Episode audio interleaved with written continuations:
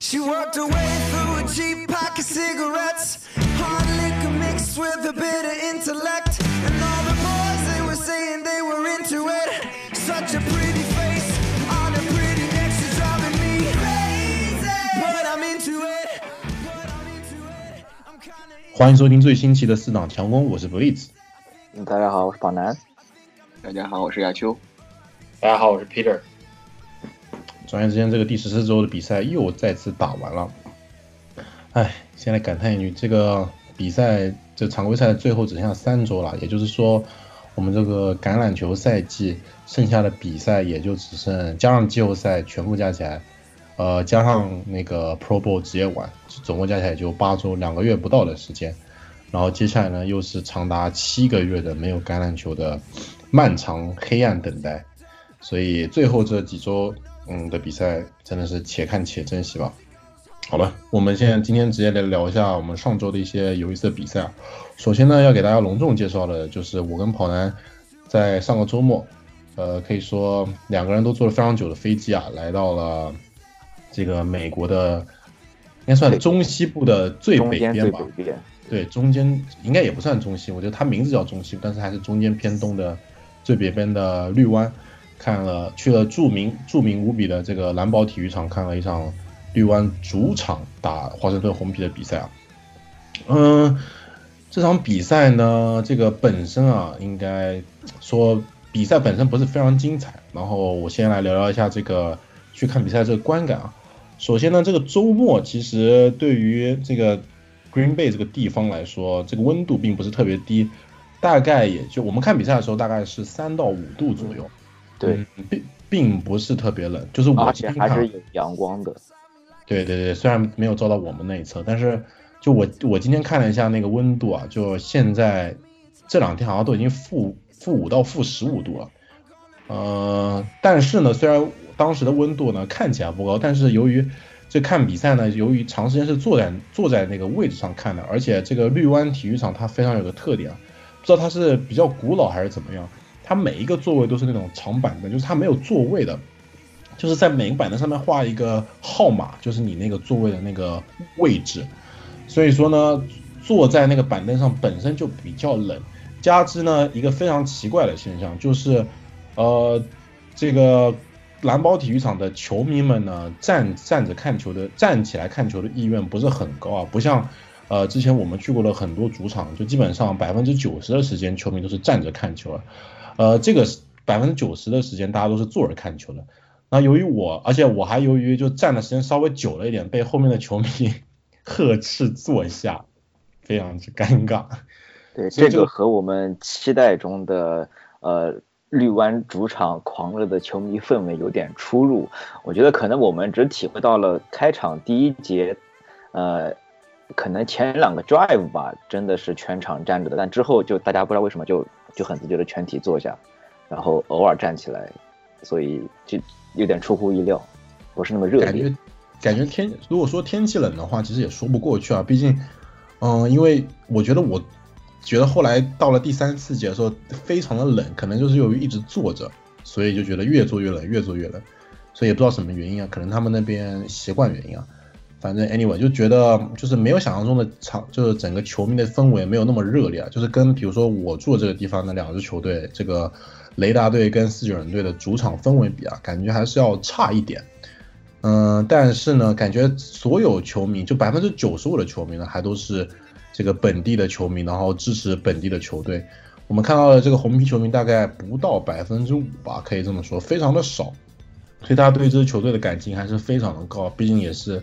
一支历史悠久，而且是大部分以这个工人阶级构成的球队啊。嗯整体观赛，很多很多球迷就直接穿着那个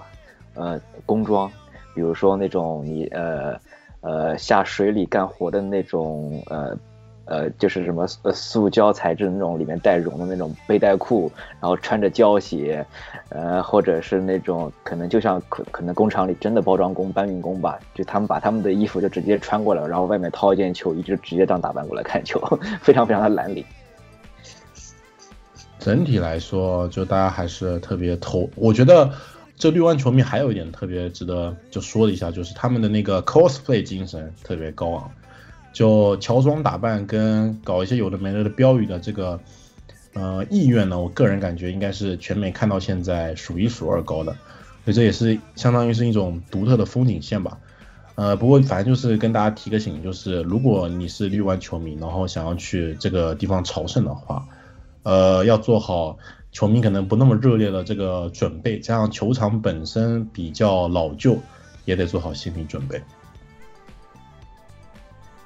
但是体验肯定还是比较独特的，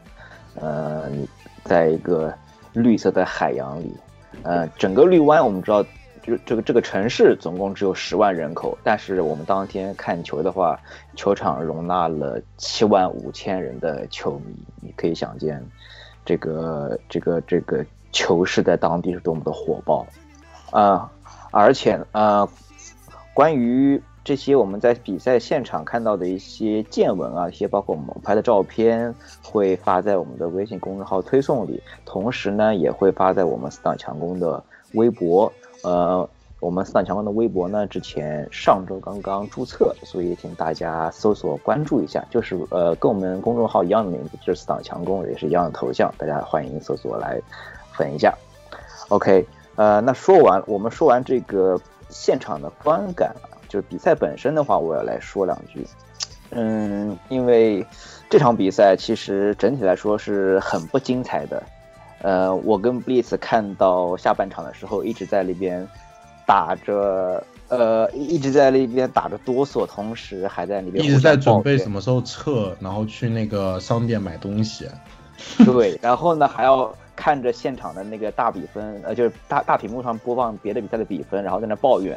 有那么精彩的别的比赛，比如圣徒和四九人，有这么精彩的比赛在打，我们为什么要坐在这里挨着冻还看这么无聊的比赛？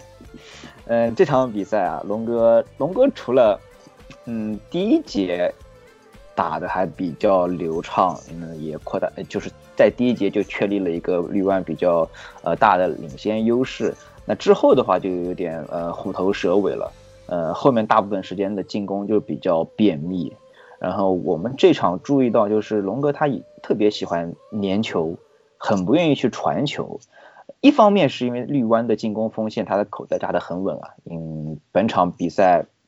平均平均每次在呃龙哥传球出手前，他可以有一个三到五秒的时间不会被对方侵犯，足以证明他这场比赛被保护的很好。但另一方面呢，我觉得也是很多球迷们担心的，不包括现场球迷在那边大大喊的，就是说龙哥是不是能力不如以前了？而且他不太相信自己的外接手群。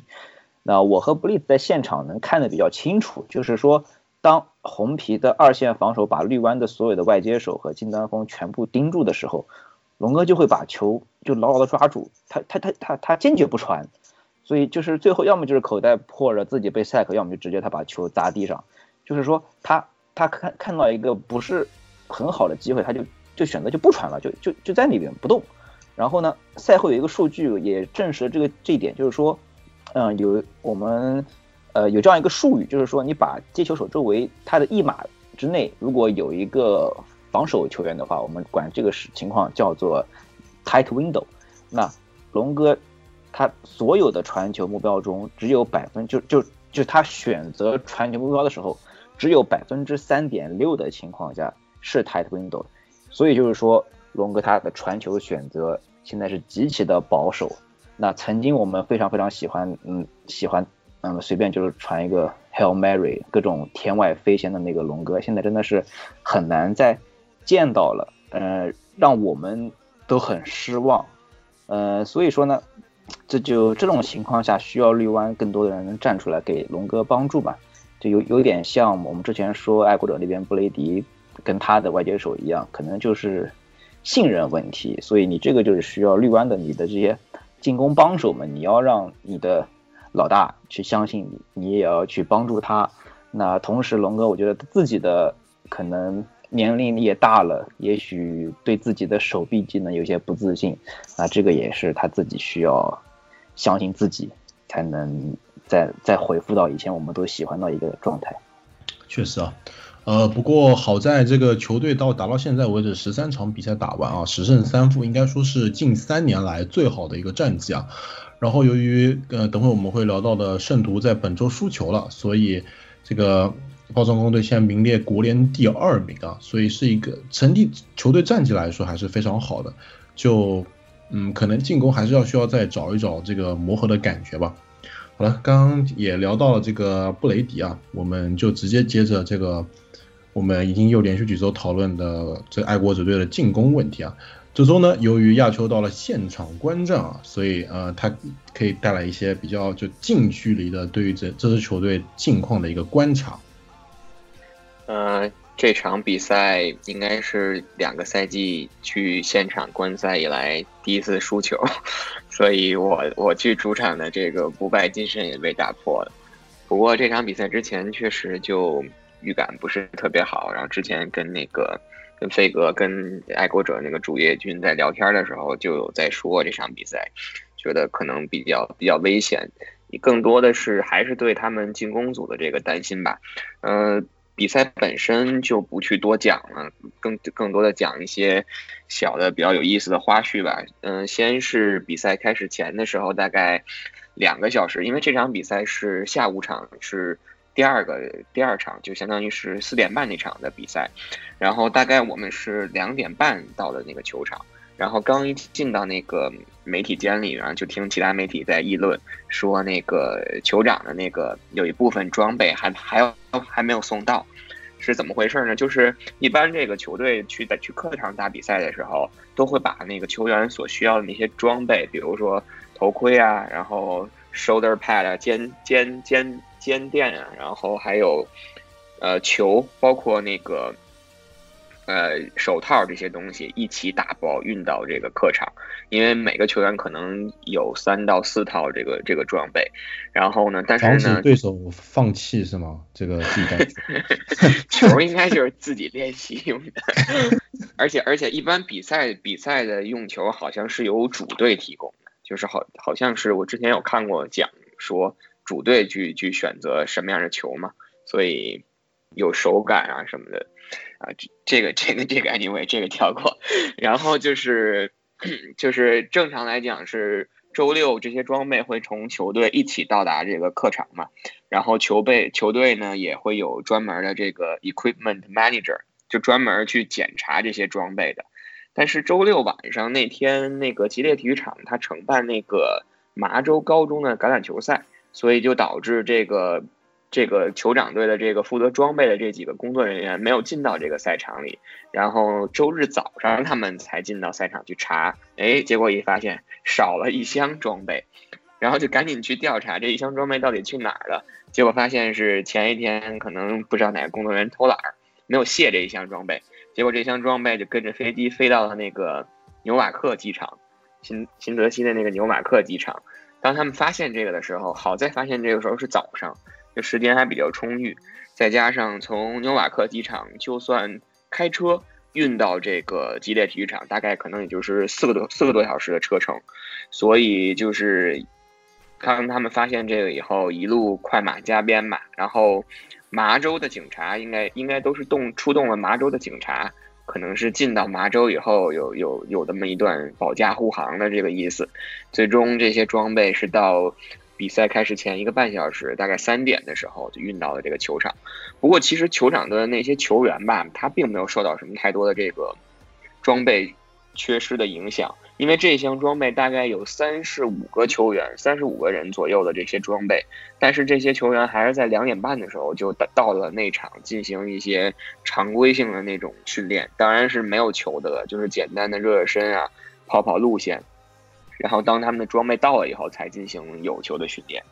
这点就是。出现这个问题是酋长自己的自己的这个错误，并不是联盟的问题，也不是爱国者的问题。所以其实联盟针对这个这种情况也有规定，如果在比赛开始的时候，那酋长的装备没有抵达这个赛场，那这场比赛酋长就只能算作按弃权处理。但是很显然装备送到了，他们也没有受到这个影响，然后比赛的结果对于他们来讲也是非常高兴的。这个是赛前的一个花絮吧。赛后的赛后一点呢，就想想跟大家分享的就是新闻发布会。新闻发布会，嗯，小吉教练还是显得比较的怎么说，也不能说生气吧，但是情绪还是比较低落的，所以回答问题啊什么的也不太积极。而且现场的记者可能也觉得这个气氛稍微有点压抑，所以也并没有提出太过过于多的问题。但反倒是老汉来的时候，Brady 来的时候，并没有大家想象中的心情，他们的心情没有想象中那么糟糕。然后可以看到他的那个右肘，呃，包着那个，呃，就是给整个右肘包了起来嘛。就是很显然，就是上半场的时候有有一次他那个右肘应该是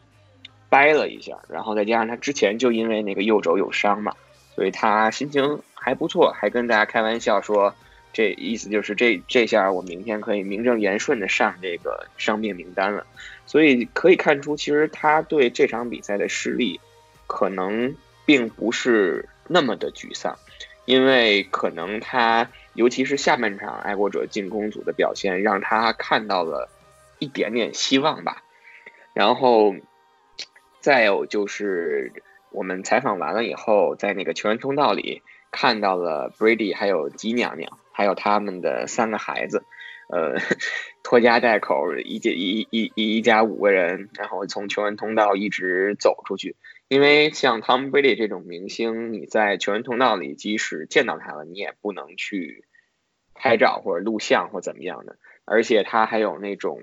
保镖在后面跟着他，就是让你跟他隔开一定的距离。但是我们应该是相当于是离他最近的嘛，站在第一排。就是一直跟他一路走上去，充当了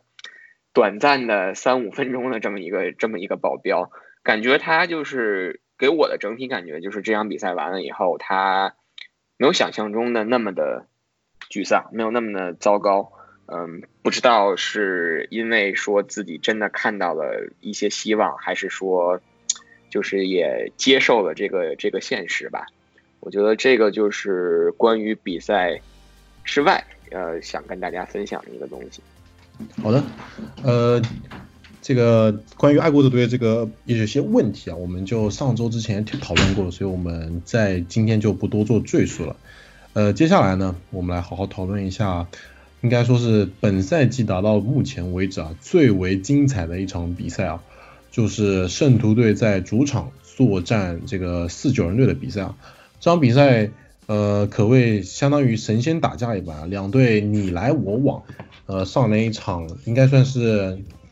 超级进攻大战吧。我觉得上次看到这么疯狂的进攻大战，估计是去年那个呃酋长打这公羊的比赛啊。这场比赛最后这个四九人队凭借一个读秒阶段的这个任意球啊，以这个四十八比四十六两分险胜这个圣徒队。在这场比赛结束之后呢，这个由于由于这个多赢了一场球，所以四九人队现在又回到，然后加上这周海鹰输球了，所以四九人队回到了这个国联第一的这个位置。然后并且呢，由于这个圣徒队输了三场，然后包装工队以那个对同联盟战绩更为好的这个 tie 有一个 tie breaker，然后现在来到了这个国联第二。所以说圣徒队刚坐稳没多久了，这个国联第一啊，在一周之后直接易主。这场比赛呢，应该所以说可以说是这个。呃，叫什么？国联决赛的一个预演啊，两队在打到目前为止，应该是说这国联，呃，攻守两端最为平衡的两支呃两支球队，所以呃，应该赛后也非常多的话题就跟着这个一起讨论了起来。关于这场比赛吧，我觉得可以简单说一下，就是这场比赛给我们带来的感受。嗯，这场比赛我们发现这个四九人的进攻是越来越好了。他们的呃进攻组包括这个传球磨合比原来强很多。你像最开始这个赛季，他们的外接手 Debo Samuel，后来引进的 Emmanuel Sanders，都是比较啊不太适应。但这场你发现他们都很适应，都有相对不错的数据啊。然后 Emmanuel Sanders 还有一个传球达人。然后，但最值得说的就是 George Kittle。啊，他们那个金端锋在受伤回来之后几场表现都非常的好，然后给球队非常多的支持，尤其是打不开局面三档长码数的时候，啊，就是有一球也是非常的 厉害，身上扛着四个人，然后还能往前走，拿了二十五码。给最后一球那呃这个踢球做出了一个很好的铺垫，让我们想到了这个格隆吧，大格隆的一些表现，所以是四九人进攻也是非常的啊、很大的有起色，跑球方面也是非常的好，因为这个他们最近这个 Monster 表现的非常好，原来一个田径啊、出身的球员，然后在啊、Coleman 和这个 Brida 受伤之后，他很稳定的这个担当起了跑球的任务，然后也做得非常好。呃，但这场就是暴露了两个队防守啊、不稳，有点不稳定。虽然两队防守都很好，但是就是面对这种顶级强强队的时候，嗯、都是让出了很多分儿。但是四人这方面也是很大程度受到这个伤病的困扰，这个他们的主力 safety 和这个 Richard Sherman 最后都受伤了，包括他们的进攻方面，这个他们的中锋也受伤了。所以说，这个伤病这些影响究竟有多大，可能会在季后赛第一二轮显示出来。嗯，然后圣徒这边吧，我觉得还是一如既往稳定，并不需要因为这两分输一场而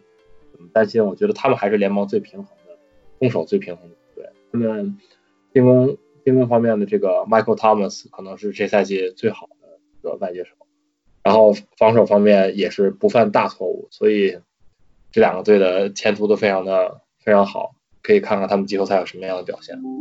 呃，不过可以提到的是，就是在这场比赛打完之后呢，这个四九人队由于嗯现在虽然形势非常好，呃拿下了十一胜两负，但是呢，呃我来看了一下他们接下来就是他跟海鹰队接下来的赛程啊，这个四九人队最后三场比赛呢，分别要面对猎鹰、公羊跟海鹰，然后海鹰队呢分别要面对这个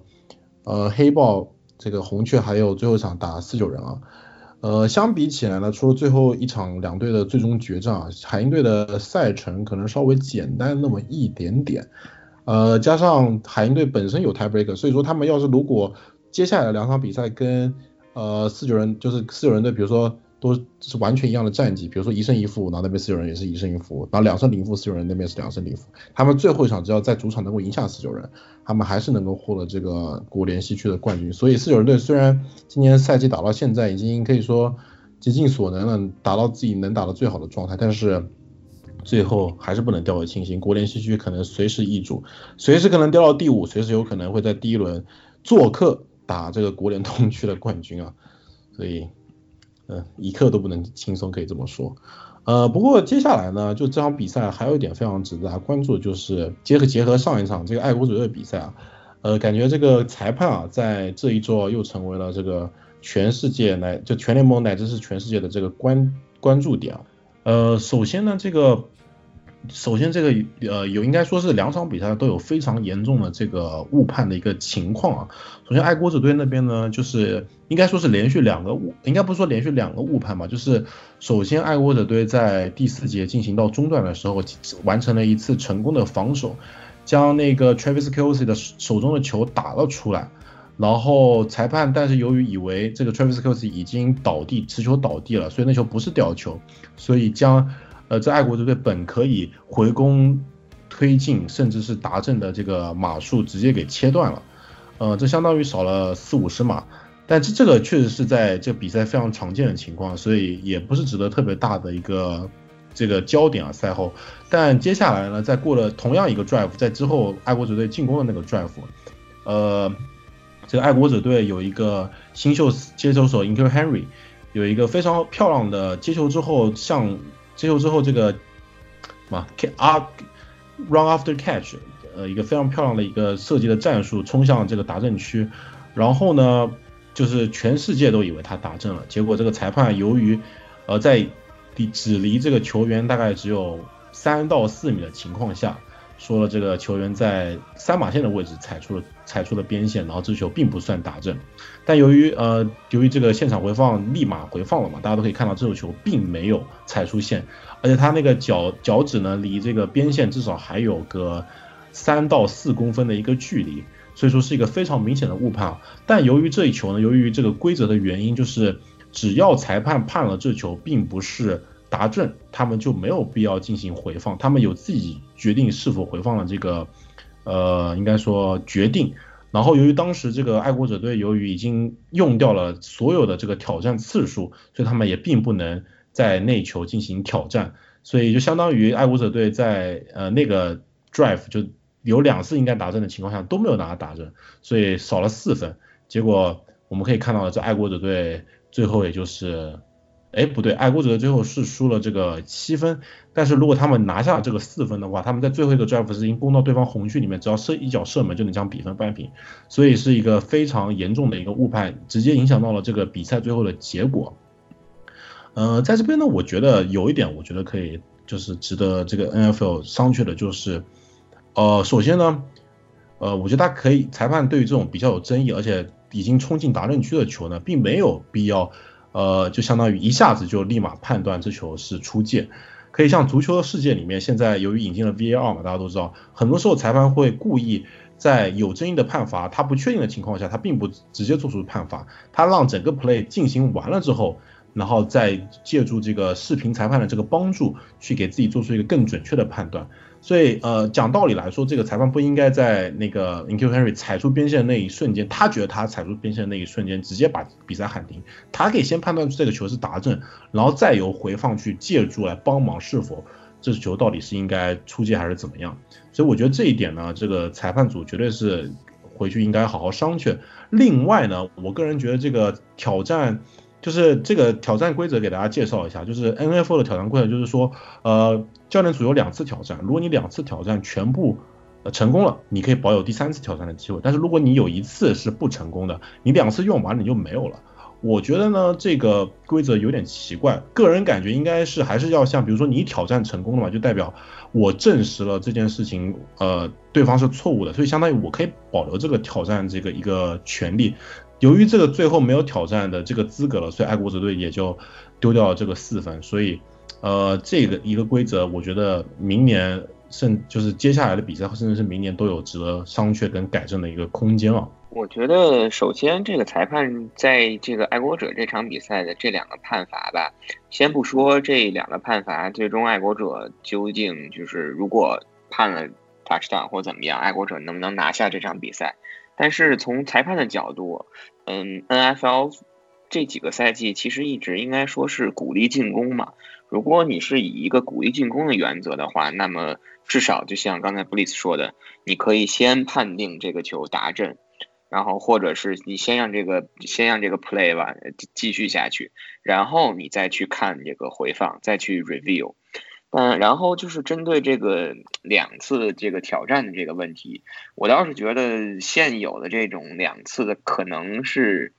还还是比较合理的，因为如果你两次都挑战对了，你，就还会给你一次 extra，给你一个第三次。但是如果你有一次失败了的话，嗯，怎么说？如果你每每次挑战你都成功的话，然后你就相当于是这次不算，那这个可能从。比赛时间的角度，或者说是这个比赛连贯性的角度，就可能会受到一些影响，会打一些折扣。所以这个可能是他们去考虑说，只有两次挑战，然后只要你失败了一次，就不会再有第三次的一个原因。当然，这是我我个人的一个看法。然后另外就是要说，就是谈到四九人和。呃，圣徒的这场比赛，这场比赛在第三节最后嘛，还有一分钟的时候，当时圣徒有一个四档十八码的这么一个一个进攻，然后当时他们是选择摆出了一个弃踢的阵型，但是这个气踢最终他们是一个 fake punt，就是一个假气踢，其实是想打一个战术，但是就是这个球在向边线传过去的时候呢，这个四九人的这个。防守防守队员和圣徒的这个外接手发生了一些纠缠嘛，就是两个人其实有互相这个推啊，这个的这个动作，结果裁判没有判罚，就是这对于这个球既没有判 pass interference，也没有判这个 holding，等于说就相当于裁判任由这个这个这个这个球继续下去了，然后那个圣徒的主教练 Payton 对这个球就很不满嘛。他觉得这个球应该去判这个，That was holding，因为对当时的电视直播是给了 Sean Payton 一个特写镜头，就是 Sean Payton 的那个双手就做出那个 holding 的那个判罚手势，然后嘴巴嘴那个口型很明显，大喊 “That was holding, that was holding”。但我觉得这个球吧，因为好像现嗯现有的 NFL 规则里，在在 punt 的这个时候没有，就是没有一个规则去去制定说到底有没有 PI 或者是有没有 holding，所以等于说，因为因为你想，如果你你去弃踢这个球的话，那对于防守组的这些球员来讲，他肯定是要去有一些拉拽，去阻阻止这个 GT 方的这个会这个这些这个特勤组的人员及时跑过去，然后去捡这个球，所以难免就会有这个肢体上的拉拽。如果你在 punt 的时候是加上一个规则，是不管是 holding 还是 PI，都有可能会会有很多的发生很多球队会去挑战。所以我觉得这这一点确实之前我们应该说没有遇上过这种类似的这种情况，所以这个可能是在休赛期联盟要去讨论的一个新的一个规则吧。可能有可能在下个赛季我们会看到有一条新的规则出来，就是专门针对在弃踢的时候，如果是个假弃踢发生这种情况，会有什么会有什么条例出来。那这球之后，圣徒的主教练向佩顿是非常的愤怒，他在记者会上是直接上来就先说了一句：“你今天不要问我任何关于判罚的问题。”他不回答，因为这个也确实让人想到，嗯，上赛季圣徒跟公羊的那个季后赛里面，圣徒也是因为一个很明显的那个 PI 没有被判，导致就直接导致。圣徒输球，所以香佩顿现在我觉得他提到裁判两个字，香佩顿我觉得应该是想杀人的心都是有的。我当然那个你呃输一场球肯定不能纠结于一个判罚嘛，爱国者也好，圣徒也好都是的。你圣徒这边你让四九人得了四十几分，所以说你最后最后过来纠结于这一个判罚肯定也不对。嗯，所以说这判罚这东西就当做大家赛后的一个小谈资吧。不要过分的纠结。不过这两场比赛，这个两个办法给大家这么大的关注度，毕竟还是这两这四支球队呢都是非常有可能拿超级碗的球队。嗯，只能说好在这个这么严重的这个误判情况呢，是出现在现在第十四周，而不是出现在一个月之后、一个半月之后的这个这个叫什么呃这个美联决赛、国联决赛的时候，像去年这样子。所以希望。NFL 的裁判能够在这一次事件中，这一这一周的这几个事件之后呢，有一点警醒啊，就是尽量的不要让裁判去影响到比赛本身的这个精彩程度。好的，嗯，接下来呢，我们对于这周的比赛先聊到这样子，然后我们之前的节目中呢，首先有聊到了一次这个 MVP 的候选人，然后又聊到了这个最佳防守球员是谁。今天呢，我们就来聊一下另外一个非常重要的奖项的一个归属的问题啊，就是最佳新秀的这个归属问题。嗯，所以先说一下那个最佳进攻新秀吧。啊，我觉得最佳进攻新秀的悬念是比最佳防守新秀还要大一点。呃，因为这个赛季有几个新秀让我们也是眼前一亮。首先是这个啊，突袭者的 Josh Jacobs，在这个整个进攻端乏力的情况下，他一个人就撑起了这个。突击者自己的进攻，所以是现在一致就是媒体一致认为他是这个奖项最强力候选人，而且他这赛季也达到了一千码的跑球，所以也是非常的啊非常的棒，就是和一个联盟最好跑位的这个水准是一样的。然后另外几个比较有可能候选人，一个是状元 Keller Murray 啊，虽然。这个红雀的战绩不是很理想，但是就是人们也看出了他的这些天赋，啊，也是被兑现了。然后他的这赛季他的传球、跑球数据上看上去也是不错的。然后第三个人呢，我觉得就是 Garner Minshew，啊，虽然这几场他刚重新回首发，啊，可能对他这个能拿这个最佳这个新秀的 case 不是很好，但他首发的那些场就让人们看到一个非常沉稳的。一个球员非常不像第一年球员，所以啊，他的优秀表现肯定是也是会得到一些票数的。然后防守方面，我觉得其实没有太大悬念了，应该就是 Nick Bosa。你们怎么看？呃，我觉得呢，这几个人都非常值得，就是基本上以数据来讲，Josh Jacobs 肯定是应该名列前茅，毕竟是第一年就拿到这个这么多的一个跑球数据啊，呃，还是非常值得嗯嘉奖的。但是呢，我觉得我还是希望，呃，我个人觉得，呃，能够给到这个一个非常。就相当于大家都不是很关注的一个人，就是也不是很不是很关注吧，就是大家并不觉得他可能会拿了一个人，他最终应该也不可能拿。但是我觉得就是这个奖项可能一个参与者就是呃海鹰队的这个外接手新秀外接手 D.K. Metcalf，呃这个球员呢，我们非常早的就聊到了这个球员，我们在赛季前瞻的时候就已经聊到了，呃那个时候我们聊的时候呢，就一直说到这名球员他的这个这个身体素质啊，加上他这个在大学的表现，呃。用途还是比较单一的，就是说他在进联盟之前啊，他的这个应该说用法跟就是可能的这个跑接球路线跟这个爱国者队的那个新秀 i n k i l Henry 是差不多，就是那种外侧的大废的，就是那种 one on one 或者是拼速度直接把别人超掉。但是我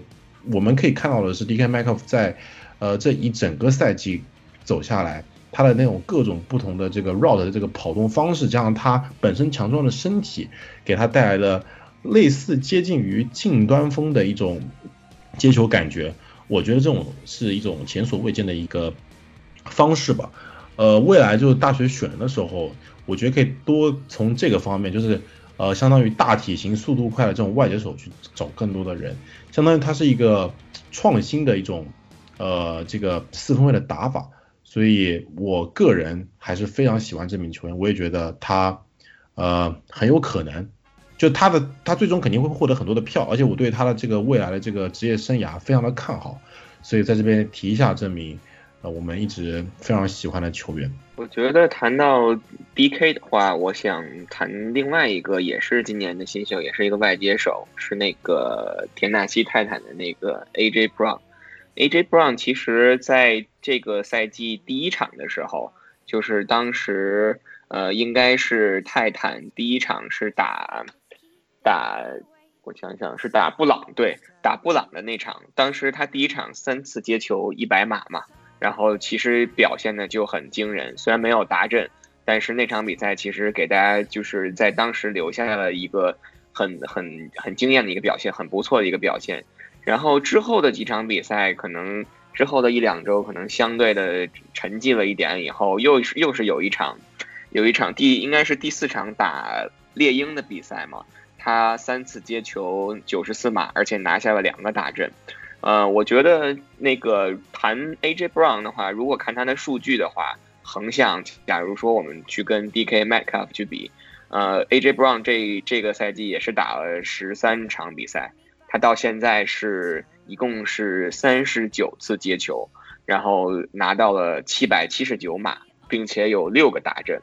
呃，D.K. Metcalf 的话，他是五十次接球，七百八十三码，然后有五个大阵。其实这两个人的这个数据的对比是可以说是不相上下的，就是难分伯仲的。那可能是因为 D.K. 呃 D.K. Metcalf 他在选秀的时候，包括他的那个身体素质，可能比较。吸引到了更多人的关注，而 A.J. Brown 呢，可能相对的比较内比较内敛一点，或者说是没有那么的引人注目，所以呢，可能没有吸引太多人对他的关注。但是我觉得，其实这个呃，应该说这个 A.J. Brown 他谈不上他今年能拿到这个最佳的进攻新秀，但是我觉得如果他能够。持续他的这种表现的话，其实对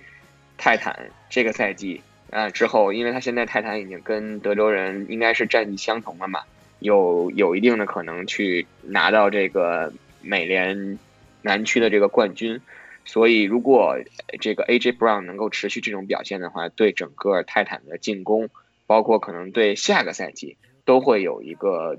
很好的帮助或者一个补充吧。我觉得的话，呃 c a l Murray 和 Garner Minshew 这两个，呃，因为身为四分卫嘛，嗯，所以是有去竞争一个进攻新秀的一个先发优势。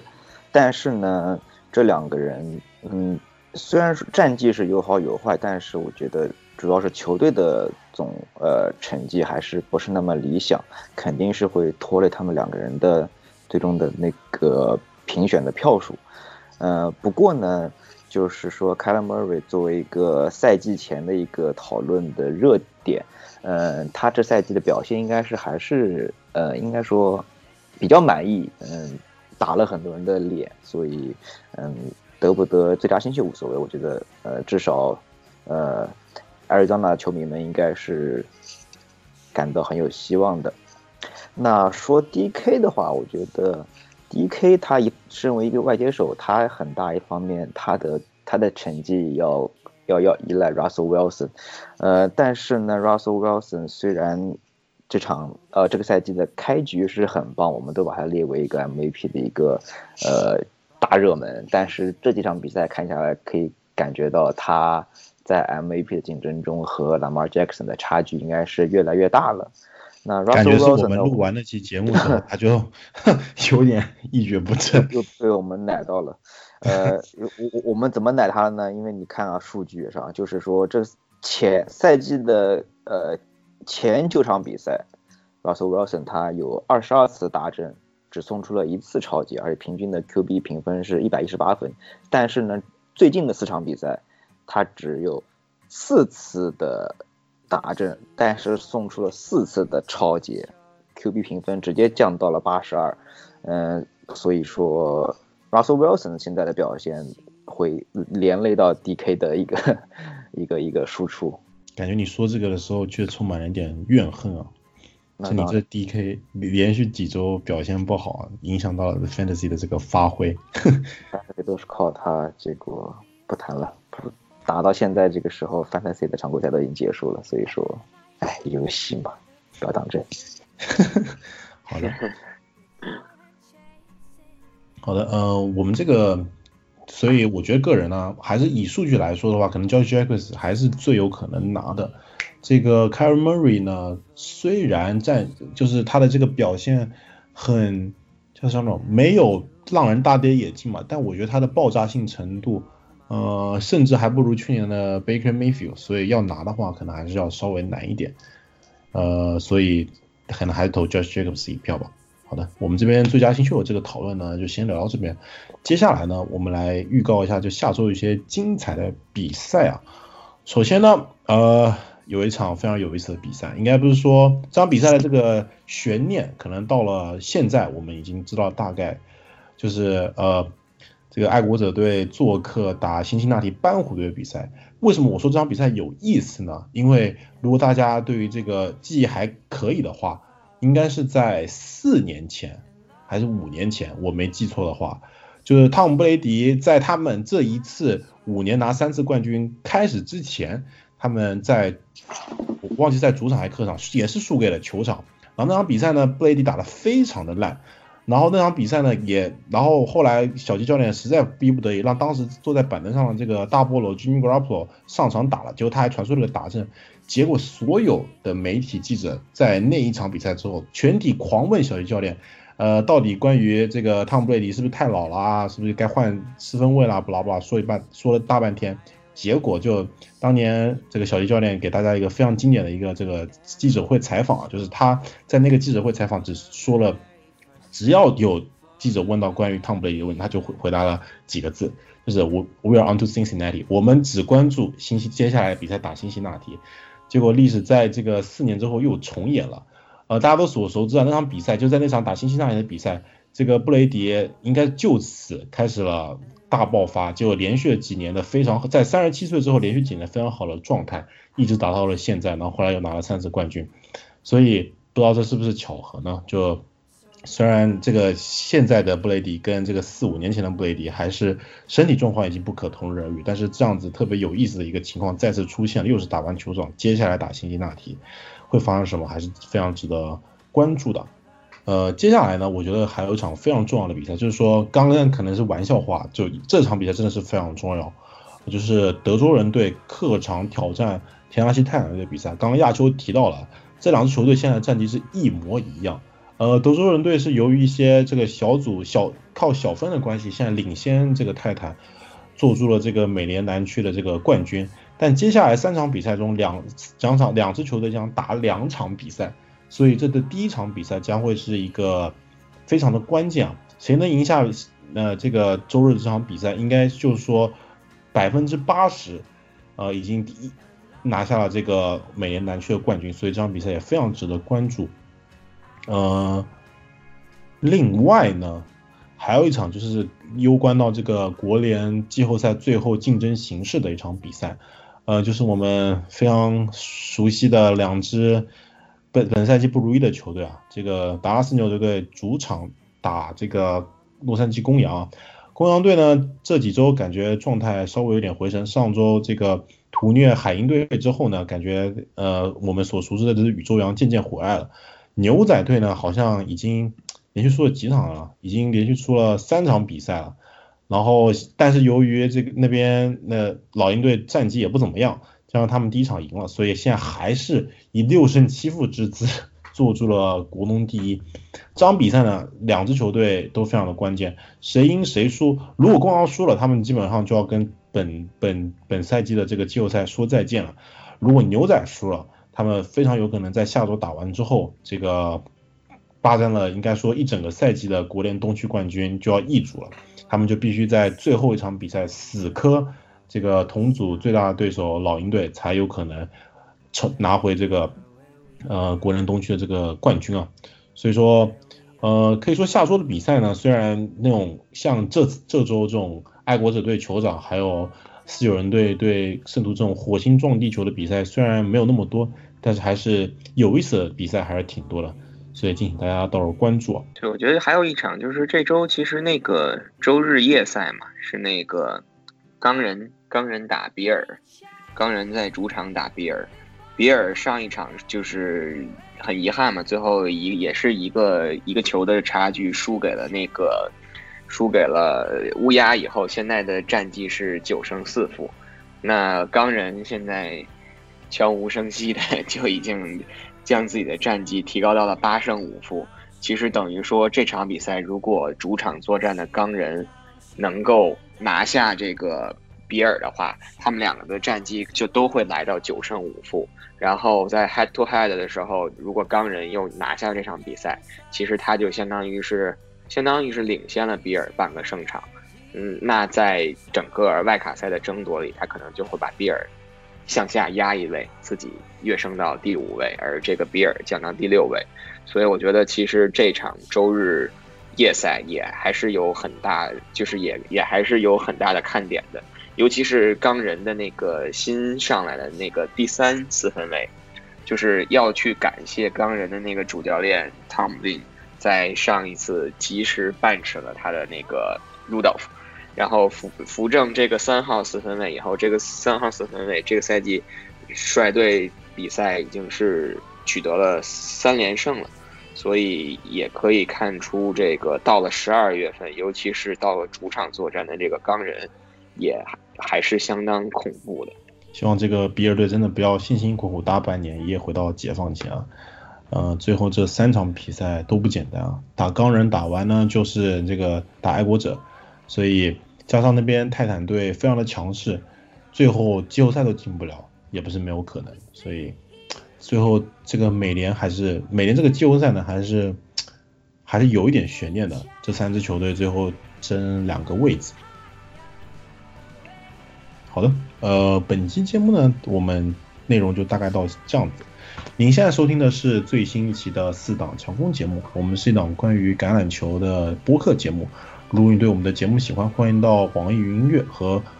喜马拉雅搜索“四档强攻”，对我们的节节目进行订阅和收听。另外呢，像跑就像跑男刚刚提到的，我们这个新的微博号已经在我们四档强攻的微博号已经开通了。呃，我们的微博号呢，不仅会转发每一期的节目，还会在时不时的跟发出一些关于这个 NFL 有关的有意思的图片或者是新闻，呃，跟听众朋友们做分享。欢迎。